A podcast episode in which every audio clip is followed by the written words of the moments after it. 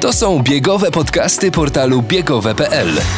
Gościmy w nich ekspertów, sportowców, trenerów, organizatorów imprez biegowych. Rozmawiamy o najważniejszych biegowych wydarzeniach, produktach i trendach. Zawiązujemy buty i ruszamy. Dodałbym jeszcze, że w biegowych podcastach staramy się motywować, inspirować, zarażać Was e, taką pozytywną, biegową energią, ale też przedstawiać niezwykłych ludzi, pasjonatów biegania, ludzi, którzy kochają ten sport, ale ludzi, którzy też nie boją się wszelakich wyzwań, również tych życiowych. Witam Was wszystkich bardzo serdecznie w 15 odcinku biegowych podcastów. Ja się nazywam Damian Bombol, a dziś moim i Waszym gościem jest filmowiec, reporter wysokogórski i oczywiście biegacz, ultramaratończyk, triatlonista. Polak, ale też Portugalczyk, choć urodzony w Belgii. Studiował prawo, natomiast swoje powołanie odnalazł w pracy dziennikarza telewizyjnego. To poszukiwacz najbardziej nurtujących ludzkich historii i inspirujących dokonań. To wszystko zaprowadziło go tam, gdzie nigdy nie myślał, że wyląduje pod najwyższe góry naszej planety. A teraz od kilku tygodni regularnie jeździ do najbardziej zapalnego państwa na naszym świecie, do Ukrainy i robi tam nieprawdopodobne rzeczy. Jest z nami Oswald Rodrigo Pereira.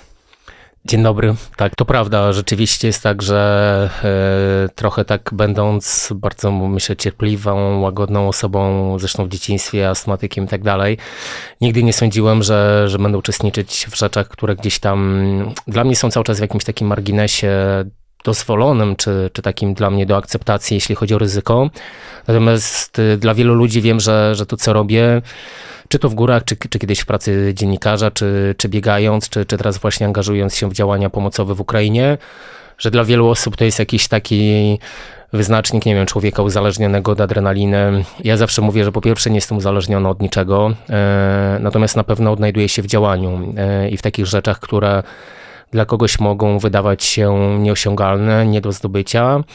A dla mnie po prostu jest zawsze tak, że jakby ciężka praca, ale też to, co gdzieś tam w życiu wypracowałem e, od dziecka tak naprawdę, e, czy to są kwestie językowe, czy to są kwestie jakiejś koncentracji, odporności na stres, czy jakiegoś wewnętrznego spokoju i życia w zgodzie z samym sobą, to pozwala właśnie na, na uczestnictwo w rzeczach, które gdzieś tam mogą przekraczać możliwości psychofizyczne bardzo często i niezależnie od tego, czy, czy to jest bieg na nie wiem, na 800 metrów, który przecież tak samo potrafi dać w kość, czy, czy jest to bieg na 115 kilometrów, czy jest to wspinanie się z kamerą na jeszcze wtedy nie zdobyty ostatni ośmiotysięcznik zimą, czy właśnie wyjazd do, do Ukrainy, jakby to wszystko jest dla mnie jakąś misją, jakąś e, formą działania, w której się odnajduję i w której wiem, że jakby mam predyspozycję i te predyspozycje pozwalają mi na realizację tego. To nie jest tak, że e, usiadłem, nagle się wyszkoliłem. To jest tak, że po prostu ileś tam czynników podczas życia przygotowało mnie do tego, czym, czym się zajmuję zawodowo, a czasem właśnie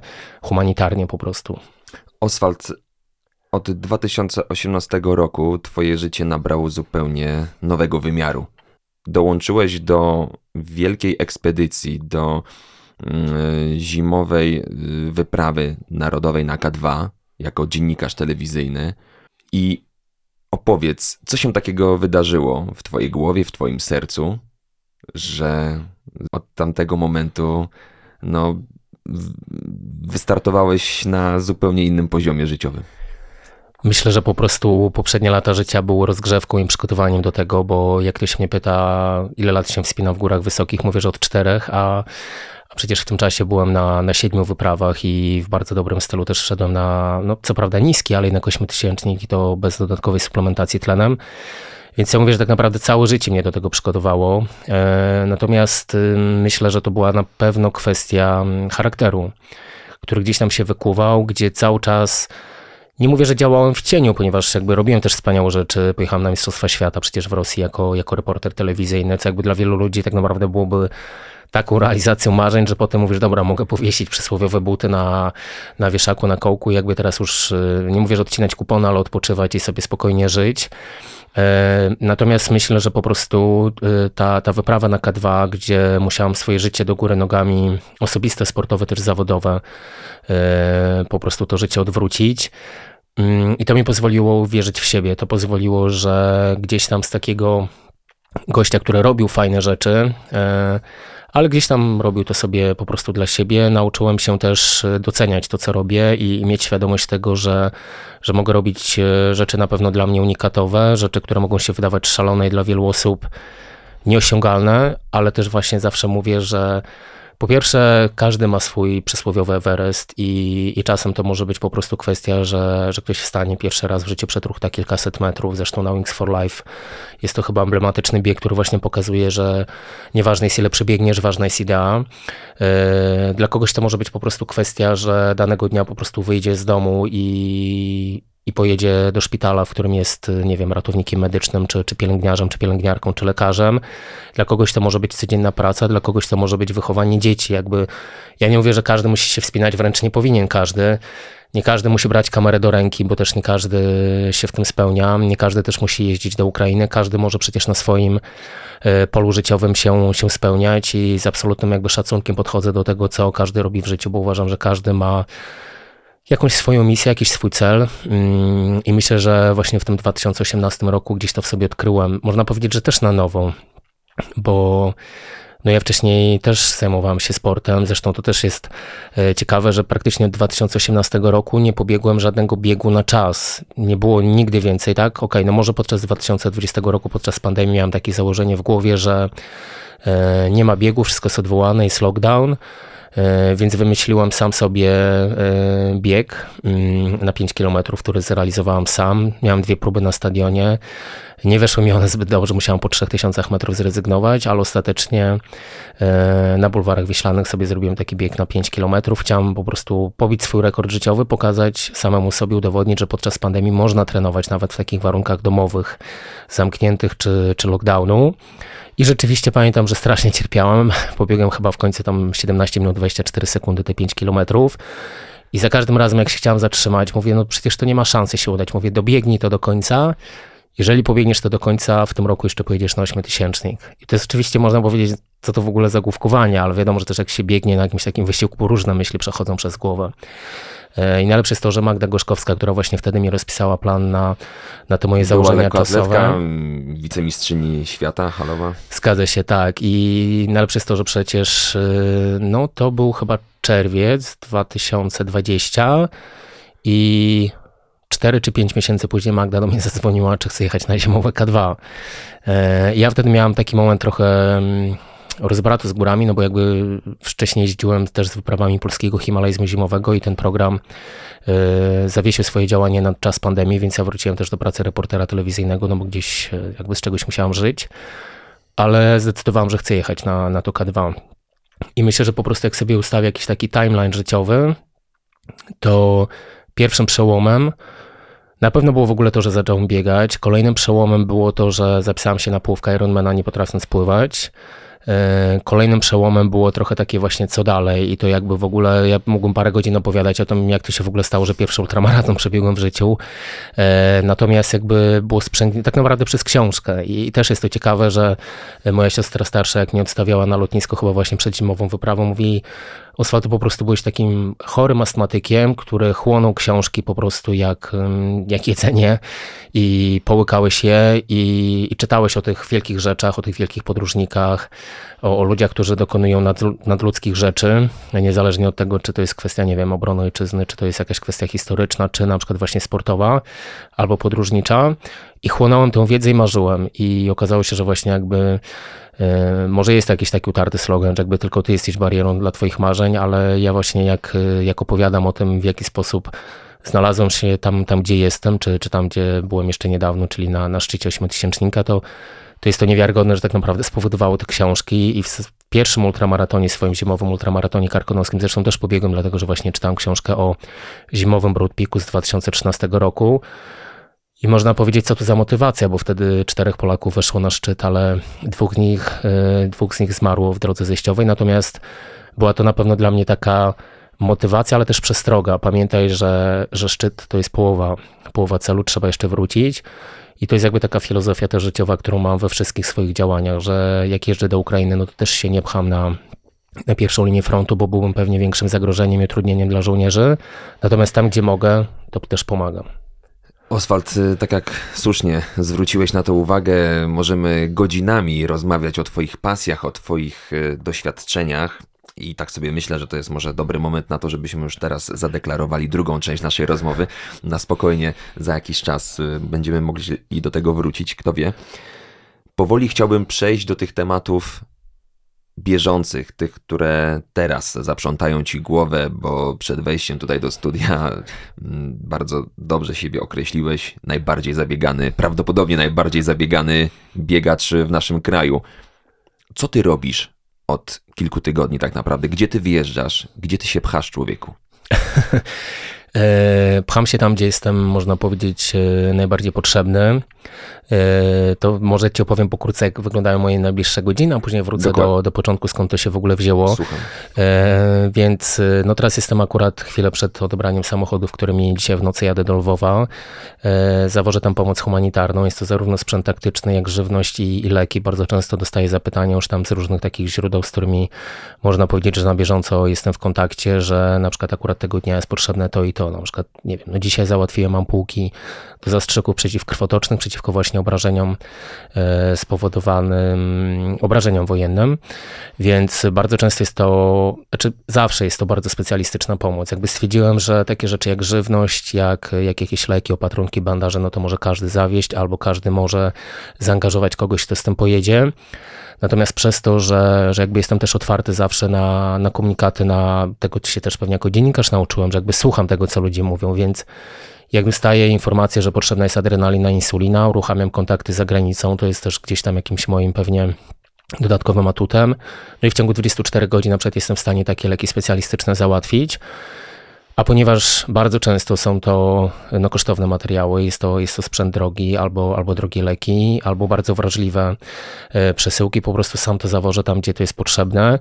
Zazwyczaj ograniczam się do Lwowa. E, no jeszcze do niedawna było to takie miasto pokoju symboliczne, gdzie można było tak naprawdę te wszystkie transporty humanitarne spokojnie przewieźć. E, Przedwczoraj spadały tam rakiety.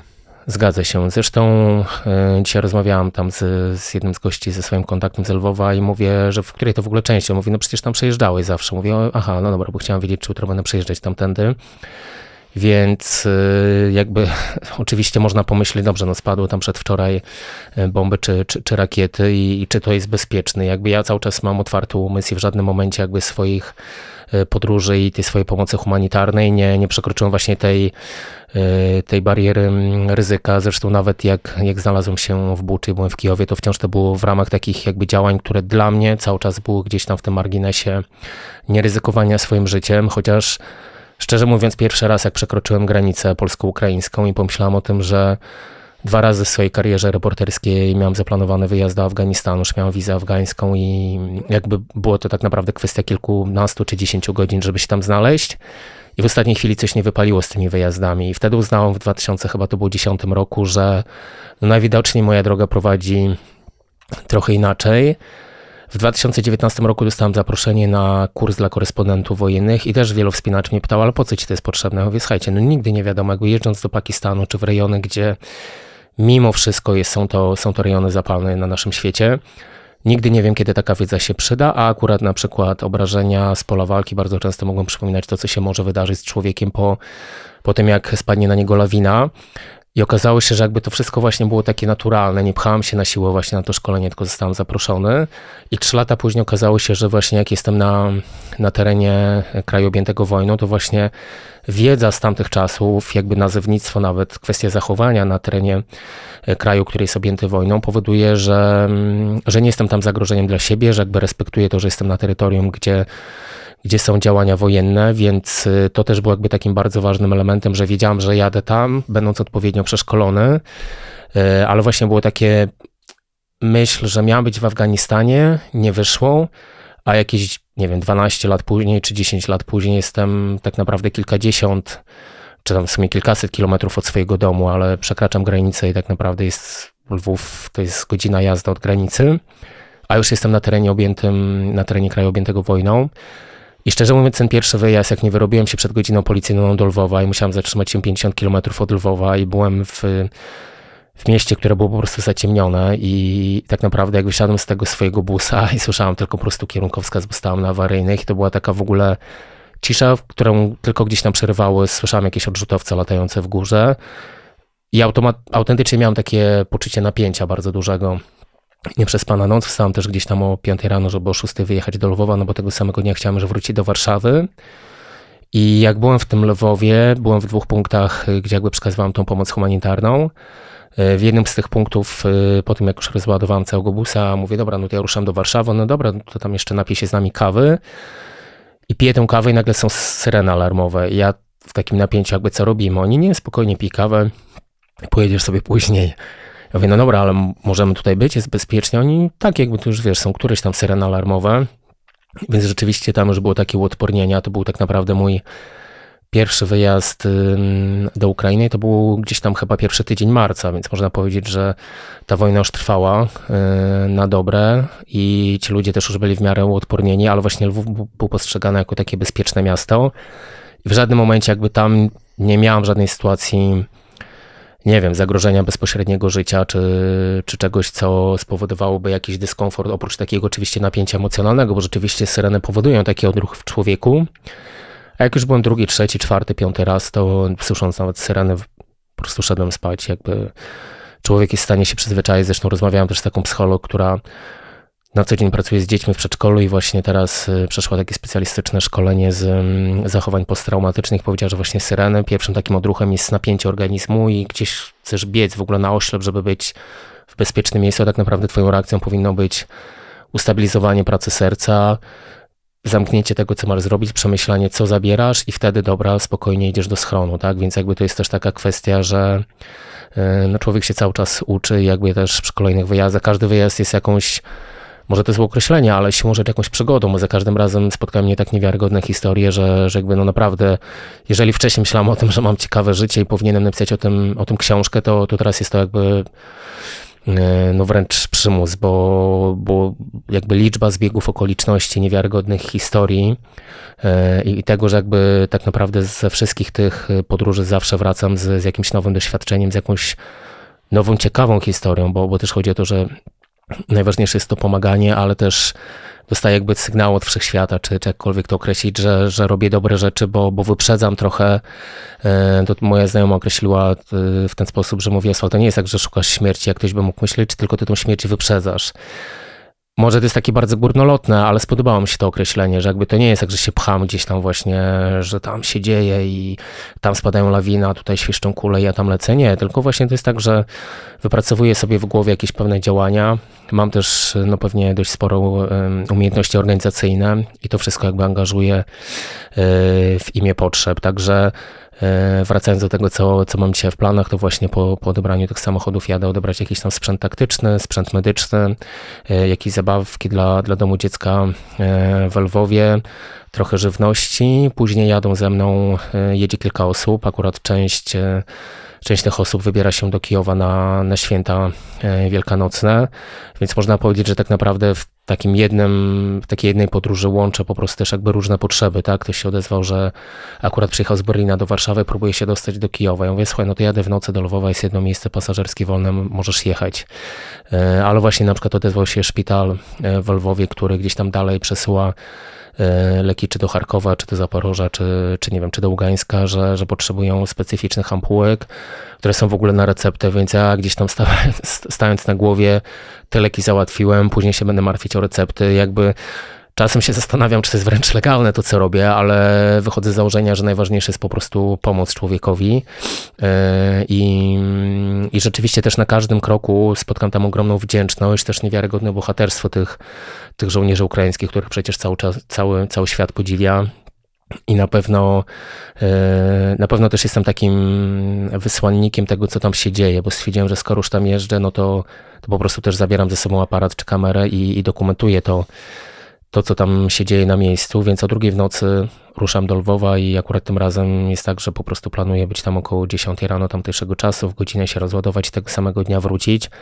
To są plany, oczywiście one bardzo często biorą w łeb. Ostatnio stałem na granicy 4 godziny łącznie, bo akurat była jakaś dodatkowa kontrola służby celnej, więc y, rekordowo udało mi się do Lwowa dojechać w 6 godzin z Warszawy, a ostatnio zajęło mi to 11 godzin, więc y, mając już taką podróż na karku, planowałem tego samego dnia wrócić, ale stwierdziłem, że będę za dużym zagrożeniem dla siebie i dla innych na drodze, więc po prostu już zostaję tam na noc. Z samego rana wróciłem. Także dużo planowania, dużo dużo takiej gotowości, żeby szybko zareagować, że jak ktoś do mnie pisze, że coś jest potrzebne, to nie dopijam sobie tam kawy, mówię, dobra, zajmę się tym jutro, tylko od razu sprawdzam, bo wiem, że tak naprawdę to są kwestie godzin, które mogą bardzo często uratować komuś życie. A jak to się dzieje, że ci ludzie się z tobą kontaktują? Powiedz mi, jakby gdybyś mógł uchylić tego rąbka tajemnicy, chociaż wiem, że to jest y, mimo wszystko top secret, ale też jeszcze mnie to ciekawi, jak ty dbasz o swoje takie bezpieczeństwo, swoją taką anonimowość.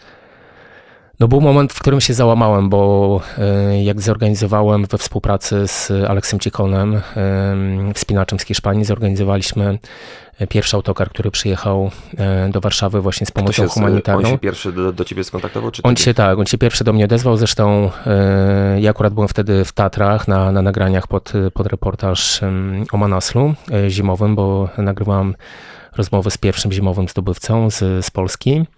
I właśnie odezwał się do mnie Alex i jeśli się nie mylę, to już no, mogło być chyba po pierwszym tygodniu wojny. Ja jakby obserwowałem cały czas to, co, to, co się dzieje.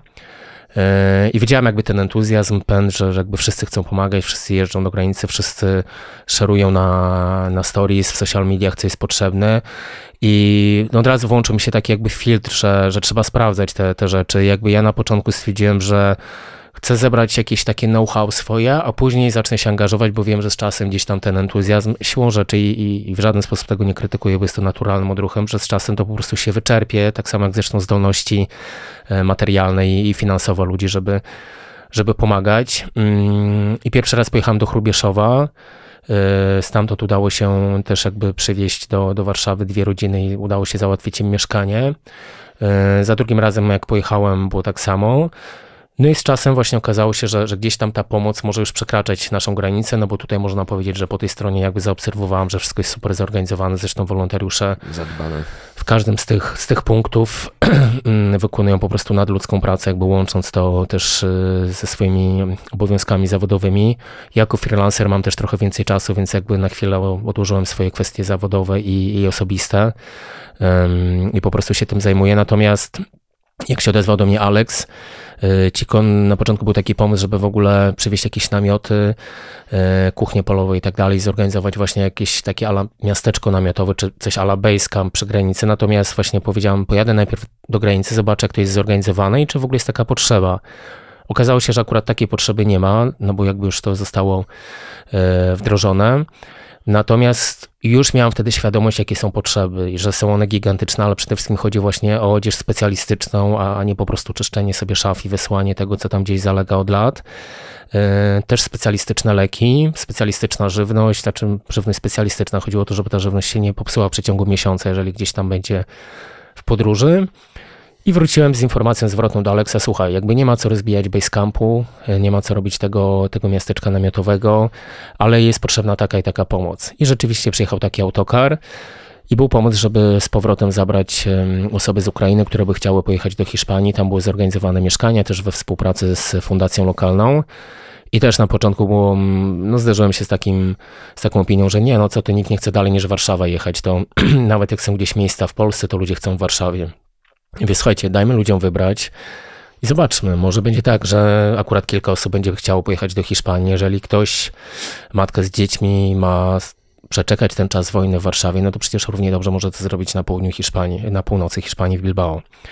E, no i okazało się, że ten pierwszy autokar po prostu był wypełniony aż po brzegi. Wręcz musiałem w pewnym momencie jakby już odmawiać ludziom i też słyszałem takie opinie, że za dużo pracy w to wkładasz, no bo z bratem się zaangażowaliśmy, stworzyliśmy jakby listę pasażerów, sprawdzaliśmy kto jakie ma dokumenty, czy może rzeczywiście jechać, żeby nie było sytuacji, że nagle ktoś tam pojedzie i nie ma dokumentu i nie wiem, gdzieś po drodze ten autokar zostanie zatrzymany ktoś zostanie z tego autokaru zawrócony.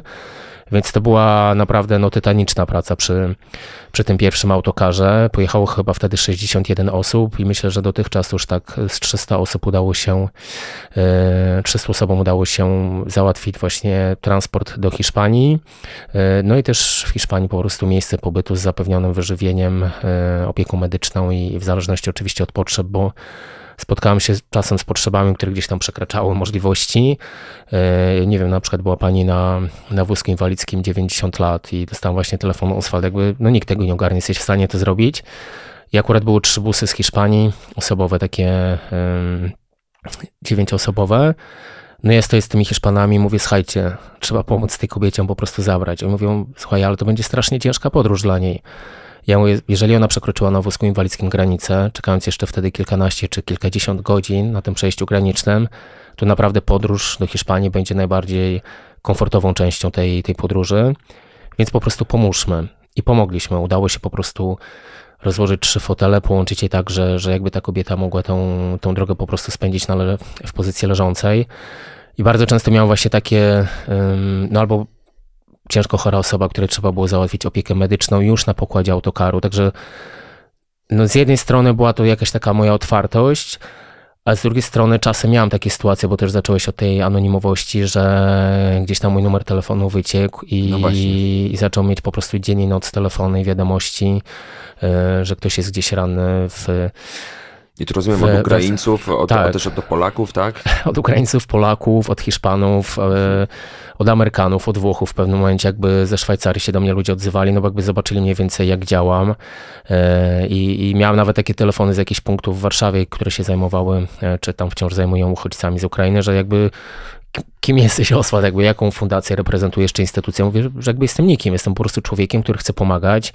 Oczywiście to też nie jest tak, że każdy z marszu może coś takiego zrobić. Przeszedłem weryfikację i to w kilku jakby punktach w Polsce, skąd właśnie osoby z Ukrainy były zabierane do Hiszpanii, więc y, na początku trochę mnie to męczyło, że, że gdzieś tam muszę przechodzić kolejne weryfikacje, nie ma na przykład bazy danych, gdzie można byłoby wpisać, że po prostu taki gość jest sprawdzony i ma jakiś tam numer, identyfikator czy coś, który, który pozwala po prostu sprawnie zorganizować pomoc. Natomiast ja też wypracowałem jakby tam już swoje, swoje metody działania. E, natomiast e, no był moment, gdzie po prostu pamiętam chyba jak wróciłem z Lwowa po pierwszym wyjeździe, że no w nocy zaczęło się do mnie odzywać osoby, które w ogóle nie znałam, to na Whatsappie, Telegramie, czy tam na tych różnych aplikacjach. I często pisząc do mnie po rosyjsku czy po ukraińsku, jakby ja w ogóle nie miałam jakby energii i przestrzeni, żeby, żeby odpocząć, żeby zjeść coś. E, a jeszcze jakby dostawałam właśnie taką no, trochę presję e, psychologiczną, to z czasem myślę, że, że naturalnie się wyciszyło, no bo jakby na początku właśnie największym problemem, można powiedzieć, czy, czy kwestią, której, w której mogą być pomocne, był właśnie jakby napływ uchodźców z Ukrainy i to, że trzeba im pomóc. E, ja na przykład e, już po pierwszych swoich można powiedzieć, misjach czy zadaniach związanych z poszukiwaniem mieszkania dla ludzi z Ukrainy. Powiedziałem, że jakby ja więcej w takie rzeczy się nie angażuję, bo to zabiera strasznie dużo mojego czasu i takiego mojego podejścia, że chcę tym ludziom zapewnić jak najlepsze lokum. E, więc stwierdziłem, że jakby w tym wszystkim, w czym mogę pomagać, to akurat właśnie kwestia tych, tych takich specjalistycznych transportów, czy, czy, czy wrażliwych rzeczy, które się gdzieś tam muszą przedostać do, do Ukrainy, że, że w tym jakby dzięki swojemu jakiemuś tam dystansowi, spokojowi jestem w stanie najbardziej pomóc. Skąd ty na to bierzesz pieniądze? Dobre pytanie. Większość, e, większość tych wyjazdów tak naprawdę była finansowana we współpracy właśnie z Fundacją Hiszpańską, e, no bo to jest tak, że każdy, każdy wyjazd no to jest wynajęcie, e, wynajęcie busa albo busów, opłacenia paliwa, które przecież no nie jest najtańsze na świecie. Bardzo często jest sytuacja, że zabieram kogoś z Lwowa z powrotem, no to wiadomo, że gdzieś się zatrzymam na stacji benzynowej, no to kupię tym ludziom coś do jedzenia, więc był w dużej mierze było to finansowane właśnie z tych, z tych pieniędzy z Hiszpanii, natomiast no, z czasem po prostu te pieniądze się skończyły. E, ja zacząłem angażować też swoje środki finansowe, natomiast wiedziałem, że to jest po prostu studnia bez dna e, i, i stwierdziłem, że jakby no muszę też zadbać o, nie pracując teraz w tym czasie, nie mając jakby źródła źródła przychodu, no muszę też zadbać jakby o, o swoją integralność finansową yy, i też za każdym razem, znaczy nie za każdym, ale chyba po trzech czy czterech razach powiedziałem, dobra, to był mój ostatni wyjazd, koniec.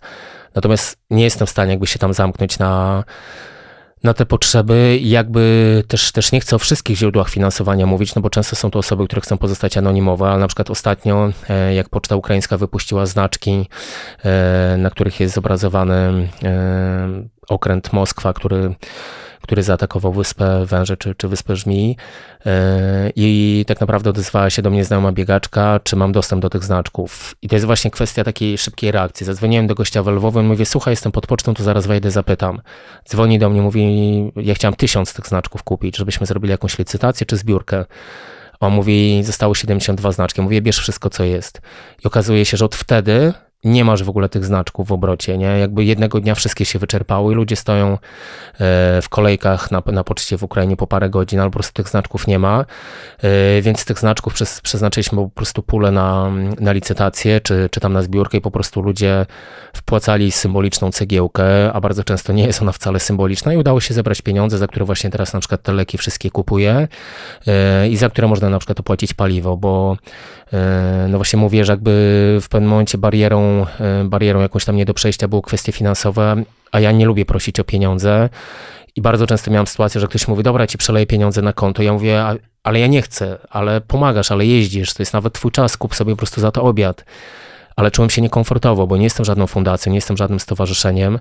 Y, natomiast jakby myślę, że też po prostu nie musiałam nikomu niczego udowadniać, jakby ludzie zobaczyli, jak jeżdżę, że, że rzeczywiście pomagam, że, że nie jest to jakaś taka, nie wiem, pozerka, żeby tutaj gdzieś zbudować sobie pozytywny wizerunek czy jakiś, jakiś marketing. Y, I to też po prostu spowodowało, że, że ludzie pomagają i na przykład teraz jak jadę, to z magazynu pod Warszawą też mam e, dostęp po prostu trochę do, nawet nie trochę, tylko do paru palet żywności, które po prostu mogę zabrać.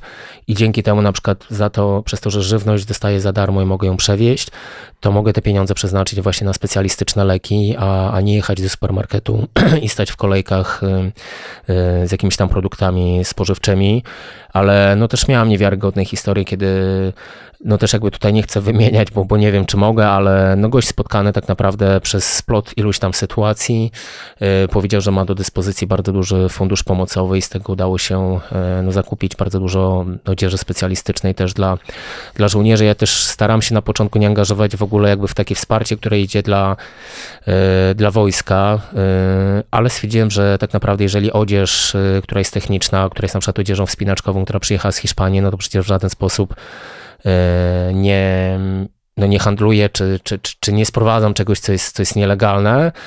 A jeżeli coś, co w co się ubierze żołnierz, po prostu spowoduje, że może, może bronić swojej rodziny, swojego kraju, no to przecież jak najbardziej, tak? Więc yy, na początku oczywiście te potrzeby były takie bardziej ukierunkowane pod, pod kątem cywili, ale ludności cywilnej, tych ludzi, którzy przekroczyli granicę, a później tych ludzi, którzy na przykład właśnie do Lwowa uciekli, ale jakby jadąc tam też na każdym etapie poznaje kogoś, kogo brat, kogo ojciec, czy, czy mąż, czy, czy partner, czy syn działa e, na froncie, walczy, e, bo jest to właściwe określenie.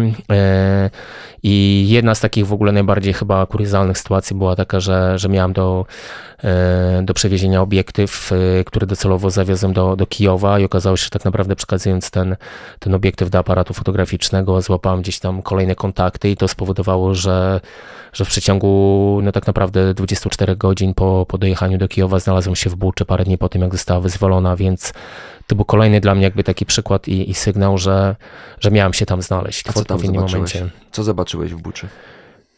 W Buczy było tak, że e, jakby na pewno e, pod kątem tego, co widziałem, myślę, że ominęło mnie jakby te, takie najbardziej e, drastyczne obrazki i, i sytuacje, chociaż rzeczywiście też dużo, dużo słyszałem tam na miejscu bo byłem, można powiedzieć, w takim kluczowym momencie, kiedy Bucza była wyzwolona, kiedy jakby ten pierwszy, można powiedzieć, pierwsza obecność dziennikarzy i fotoreporterów z całego świata już minęła, bo oni mieli taki press tour chyba trzy dni po wyzwoleniu Buczy, a ja byłem tam dnia czwartego albo piątego, więc yy, widziałem ciała ludzi, którzy zostali po prostu zabici dla, dla rozrywki rosyjskich żołnierzy. Widziałem miejsca, gdzie, gdzie były przetrzymywane i gwałcone kobiety i, i młode dziewczyny.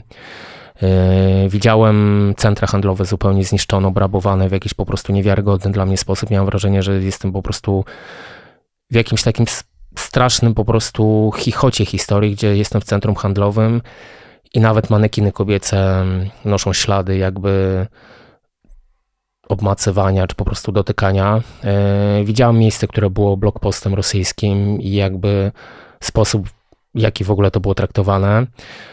Natomiast e, z jednej strony widziałem niewiarygodny ból, a też gniew po prostu tych ludzi.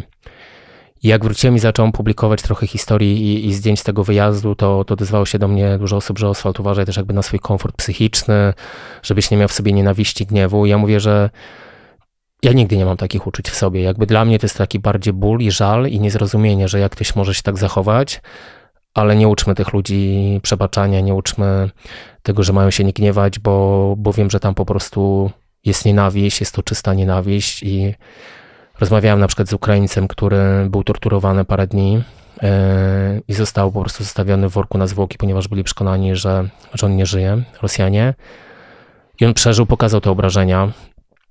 I powiedział, że jakby on przeżył po to, żeby zabijać. I, I, ja nie mogę takiemu gościowi powiedzieć, no ale co z wybaczaniem na drugi policzek, jakby to jest tak, że jesteśmy oczywiście wychowani w, w pewnych wartościach, w pewnej wierze, ale y, gatunek ludzki, jakby ludzka y, osobowość, dusza nie jest przygotowana na, na takie zło, jakie się dzieje tam w tym momencie. I ja też bardzo często dostaję sygnał, ponieważ też jeżdżę dużo do krajów islamskich, że, że takie rzeczy już się działy wcześniej. I rzeczywiście działy się wcześniej, ale też jest zawsze tak, że jeżeli masz pożar w swoim budynku, to idziesz sprawdzić, czy sąsiedzi są, czy, czy, czy, przeżyli, czy potrzebują czegoś. Jeżeli masz pożar w drugiej części miasta, no to wiesz, że pojedzie tam straż pożarna i jakby no, nie, nie zrywasz się w środku nocy i nie jedziesz gasić pożaru na, na drugim końcu miasta. I może to jest jakieś takie, nie wiem, prymitywne porównania, ale na mnie jakby oddziałuje, że po prostu jeżeli mogę, wiadomo, że nie pojadę z pomocą humanitarną, nie wiem, do Syrii, ponieważ y, no jakby są ludzie, którzy zrobią to lepiej ode mnie. Tu wiem, że po prostu 6 godzin drogi od mojego domu jestem w stanie pomóc, że y, też nie jest tak, że ja się pcham, nie wiem, do Mariupola z tą pomocą. Są ludzie wyspecjalizowane, jednostki i służby, które próbują to zrobić, a ja tak naprawdę mogę być takim zapleczem i, i zapewnić z jednej strony My w sumie tutaj w Polsce możemy zapewnić, że rodziny tych ludzi są bezpieczne i to jest coś, co też na każdym kroku słyszałam, że dziękujemy Polsce, bo, bo nasze żony, dzieci mogą być w Polsce, a my możemy się skupić na obronie naszego kraju, yy, więc tutaj można pomagać, ale jeżeli też mogę przekroczyć granicę, upewnić się, że ten transport dojedzie tam szybko, bo wiem, że po prostu w momencie, kiedy to wszystko zbiorę, no to po prostu w przeciągu 6-8 godzin jest już w Lwowie i może to już nawet służyć do obrony miasta. Przecież ja też jak byłem w Lwowie, to było to parę dni hmm, po tym ostrzale na Centrum Sił Pokojowych, w którym zginęło chyba 35 osób. Ja pojechałem do szpitala, w którym te osoby były operowane i zawiozłem sprzęt medyczny, który właśnie służył do ratowania życia, więc yy, tak naprawdę nigdy nie wiadomo to, co trzymamy w ręku, jak szybko i jak bardzo może być przydatne. Yy, więc yy, to, że znalazłem się w Buczy, nie planując tego i no, że po prostu mogłem jakby, na miejscu poprosili mnie Oswald, opowiedz światu, chociaż to trochę górnolotne, co tutaj się dzieje. I jak wróciłem, pomyślałam, te zdjęcia, które mam, to powiedzieć, są chyba zbyt drastyczne, wrażliwe, ale później pomyślałam, ale takie są, to, to się dzieje w tym momencie. W tym momencie, jak my sobie spokojnie rozmawiamy, to jest bardzo drastyczne, ktoś jest zabijany, ktoś jest smordowany, jakaś kobieta gwałcona i, i taka jest prawda niestety.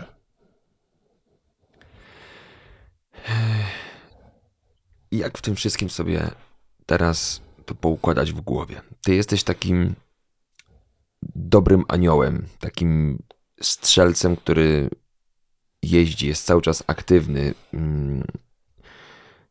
Skupiłeś się na dobrych rzeczach. A co my mamy zrobić? Ludzie, którzy są skazani na oglądanie, na śledzenie tych informacji, chcemy pomóc, czasami nie wiemy jak. Czy my mamy szukać takich ludzi jak ty, wspierać w jakiś sposób? Co my możemy zrobić? Jak, jak się w tym wszystkim odnaleźć? Nawet, może to zabrzmi też dziwnie, jak biegać, jak cieszyć się tym sportem, tym czymś, co sprawia nam, co sprawiało dotychczas taką super frajdę. Tutaj znów posłużę się jakby słowami kogoś mądrzejszego ode mnie, przynajmniej w tym zakresie, bo ja też jakby nie jestem specjalistą, nie wiem, psychologii czy gdzieś tam posttraumatycznych zachowań. Natomiast ja na przykład zupełnie wyłączyłem się z newsów. Ja dowiaduję się zazwyczaj, że coś się wydarzyło w danym mieście od kogoś, ponieważ nie mam czasu po prostu, nie? Nie mam czasu czytać artykułów, analiz specjalistycznych. Ludzie dyskutują, czy, czy będzie atak nuklearny, czy nie. Ja mówię, nie mam pojęcia. Jakby nie znam się na tym. znam się na tym, że mogę bezpiecznie zawieźć coś i, i zrobić to w sposób sprawny, bezpieczny i, i dostarczyć tą pomoc. Natomiast y, ja tak naprawdę miałem takie sytuacje, gdzie wiedząc, że przewożę jakichś ludzi, może potencjalnie komuś ratuję życie i tak dalej, bardzo często też miałem tak, że nie wiem, jechałem pociągiem gdzieś tam spod Warszawy, bo akurat z magazynu musiałem dojechać. No i zobaczyłem dziewczynę, która z gigantyczną walizką się męczyła. Ja jej pomogłem z tą walizką i, i pytam na koniec, skąd jesteś? Ona zawstydzona mówi, że z Białorusi. Zawstydzona. Ja, zawstydzona. Ja mówię, że ona nie pokazuje tą flagę jakby prawdziwej Białorusi. Ja mówię, że. Biało, czerwono, biało. Mówię, że, że super, że tutaj jesteś, super, że jesteś bezpieczna. I ona wiedziałam, że jakby była strasznie zmieszana. I dla mnie sam fakt, że mogłem jej powiedzieć, jakby wiesz, no jesteś u siebie, tak? E, już był jakąś pomocą, albo czekaliśmy na autokar, który chwilę się spóźnił i dziewczynka poprosiła mnie, żeby jej włosy uczesać. I nie mam jakichś takich instynktów chyba e, ojcowskich, a na pewno gdzieś tam w tym momencie nie są to dla mnie priorytetowe zachowania. I po prostu właśnie fakt, że chwilę jakby ja się mogłem wyłączyć z tego tutaj całego planowania logistycznie, czy się wyrobimy, czy nie wyrobimy, no bo tam te tachografy i tak dalej nieszczęsne, ale po prostu właśnie fakt, że chwilę, e, chwilę z tą dziewczynką się pobawiłem, uczesałem jej włosy i ona później wsiadła do autokaru i tam mi pomachała. Jakby czasem są to tak prozaiczne rzeczy, że ym, było przecież y, prze, przez jakiś czas takie też dość wiralowe właśnie e, infografika, gdzie było jakby napisz do kogoś, kogo znasz z Ukrainy, czy jest w porządku, czy, czy dobrze się czuje, czy, czy nie chce porozmawiać. Jakby ja nie mówię właśnie, że każdy powinien jeździć, pomagać jakby fizycznie swoją obecnością. Ja tak naprawdę dopiero chyba po pięciu tygodniach ym, wojny wypracowałem jakby takie kontakty, że na przykład ktoś właśnie powiedział, słuchaj, to za darmo dostaniesz od nas busy na wyjazd, tak? Ktoś powiedział, mam jakieś tam karty paliwowe, nie sfinansuje to całościowo wyjazdu, ale jest to wsparcie. Tutaj udało się właśnie te znaczki symbolicznie gdzieś tam zrobić, zrobić tą zbiórkę, więc y, myślę, że sygnałów o tym, gdzie jest potrzebna pomoc, nie brakuje każdy z nas powinien znaleźć taką równowagę, na ile może gdzieś tam swoje życie wewnętrzne, e, swoje życie wewnętrzne czy, czy zewnętrzne po prostu w jakiś sposób może odrobinę naruszyć, żeby pomóc, ale nie wymaga to jakiegoś heroizmu. Naprawdę, żeby pojechać e, do areny Ursynów i po prostu zapytać, czy, czy jest potrzebna pomoc, albo e, zawieźć zabawki, czy, czy nawet bandaże. Jakby to jest tak, że ta żywność, te, te leki, to się wszystko kończy. To jest tak, że na początku pomagaliśmy, ale jak byłem chyba 2 czy 3 tygodnie temu, 4 y, kwietnia, zresztą w swojej urodziny w Lwowie, to właśnie tam mi mówili prawie z łzami w oczach, mówią, zaraz będzie tak jak z Donbasem w 2014 roku, że świat się oburzył, ale wszyscy o nas zapomnieli, a ta żywność przecież jest spożywana, te leki się kończą. I ja w przeciągu ostatnich chyba 48 godzin dostałem parę telefonów, czy nie mam dostępu do jakichś magazynów żywności, bo już nie ma po prostu co nam zabierać. Więc y, ta pomoc jest potrzebna cały czas na takim samym poziomie i, i nie musimy pakować miliardów, y, czy, czy milionów, czy, czy setek, czy dziesiątek złotych, no bo każdy jakby też ma swoje możliwości finansowe, ale wierzę, że w otoczeniu każdego z nas jest ktoś z Ukrainy, komu można symbolicznie pomóc. Jaka jest teraz sytuacja na granicy? To zależy tak naprawdę od, y, od godziny, od dnia y, i od osoby, która tam jest, bo, bo miałam sytuację, kiedy już przekraczając tę granicę za piątym razem napotkałem największe problemy formalne i wtedy jechałem na dwa busy, tylko że y, akurat drugi kierowca nie miał paszportu, więc ja musiałem najpierw jednym busem wjechać, rozładować go. Stałem trzy godziny i byłem jakby sprawdzany z całym tym sprzętem. Musiałam z powrotem wbić się w kolejkę powrotną do Polski, przekroczyć drugi raz granicę i znowu drugim busem pojechać i to spowodowało, że właśnie gdzieś tam plan już w głowie rozrysowany, czasowy się, się zupełnie posypał. Teraz jest kwestia świąt, więc ja myślę, że dużo ludzi będzie wracało e, z Ukrainy na, e, na święta e, wielkanocne.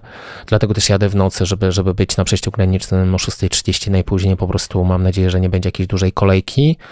Natomiast y, parę dni temu, pierwszy dzień, kiedy ten liczba Ukraińców wracających do Ukrainy przewyższała osoby wyjeżdżające.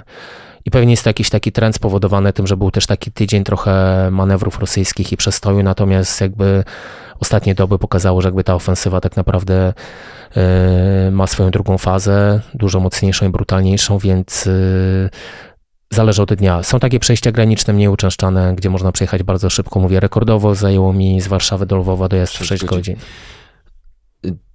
Ty masz wśród swoich znajomych Rosjan? Mam, tak.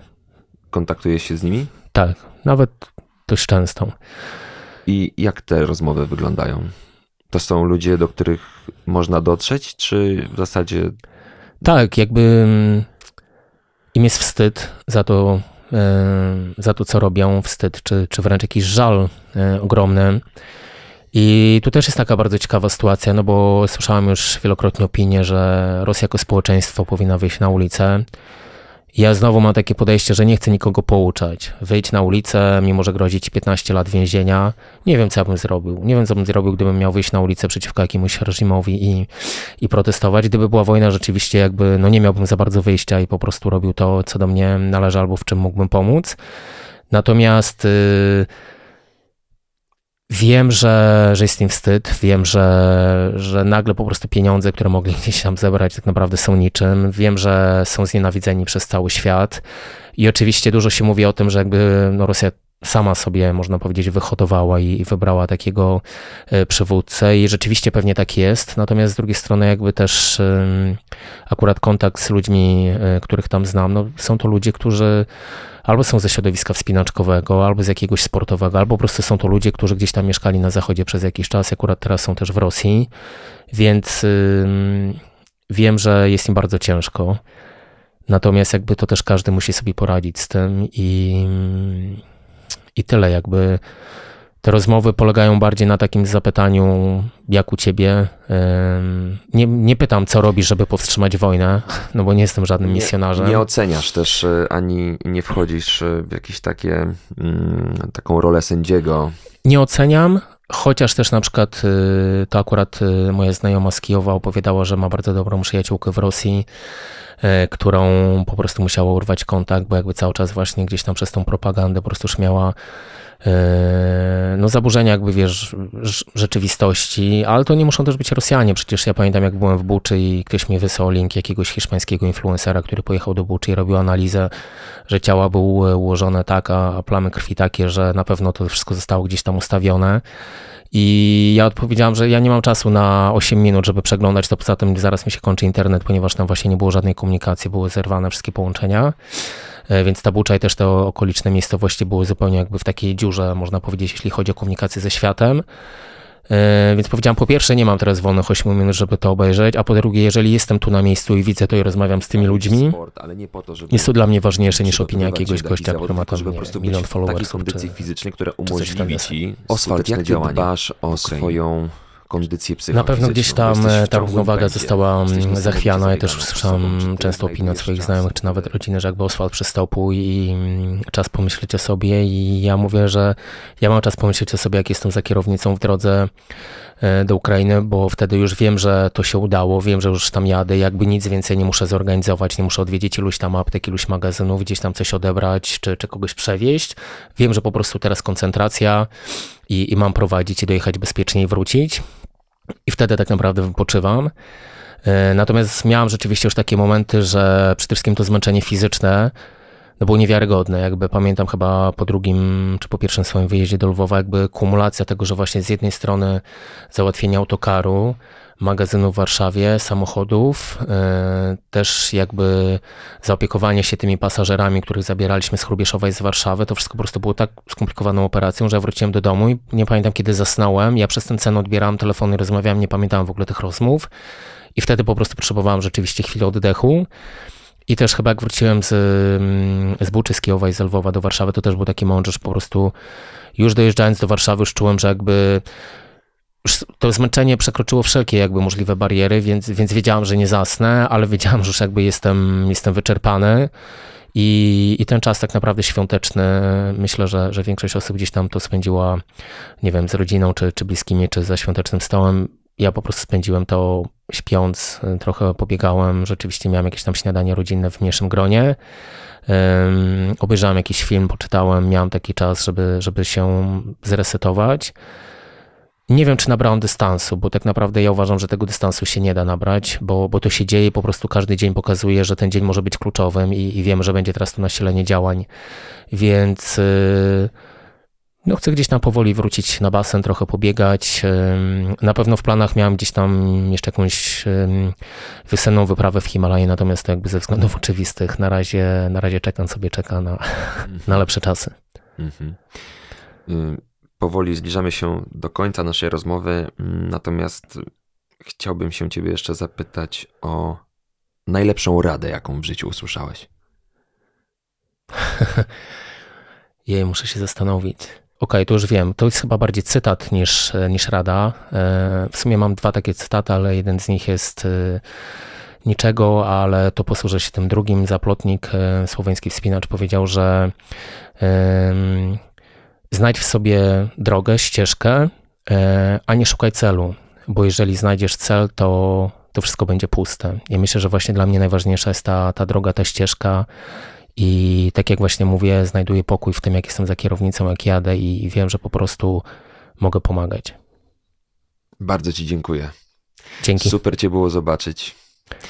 To była jedna z naj, najważniejszych rozmów w moim życiu. Nie wiem, parę miesięcy temu, parę lat temu uznałby to ktoś za banał. Ale ja Ci życzę zdrowia, zdrowia i jeszcze raz zdrowia, bo chcemy Ciebie widzieć zdrowego, radosnego, ale też szczęśliwego. I żebyś tutaj razem z nami dzielił te wszystkie biegowe pasje. Mm, I po prostu wracaj do nas, działaj, rób te wszystkie przepiękne, cudowne rzeczy, ale też bądź tutaj z nami. Dzięki serdeczne. Góry, góry nauczyły mnie tego, że, że trzeba wracać, że, że trzeba mieć równowagę, trzeba mieć bezpieczną przystań, także za każdym razem planuję wracać. To w sumie jest już tradycja, więc nie możemy tak tego odpuścić. W końcu jest, yy, nagrywamy biegowe podcasty. Na koniec od ciebie, dla wszystkich biegaczy. Trzy powody, dla których warto biegać. Czas jest twój. Myślę, że warto biegać dla samego siebie, warto biegać e, dla ludzi, których spotykamy na, na trasie biegowej, niezależnie od dystansu. I myślę, że warto biegać, żeby się uśmiechać, być szczęśliwym. Super. Bardzo dziękuję. Oswald Rodrigo Pereira był moim i waszym gościem w 15 odcinku biegowych podcastów. Wszystkiego dobrego. Wszystkiego dobrego dla ciebie, Oswald. Dziękuję. Dzięki. Do usłyszenia. Do usłyszenia.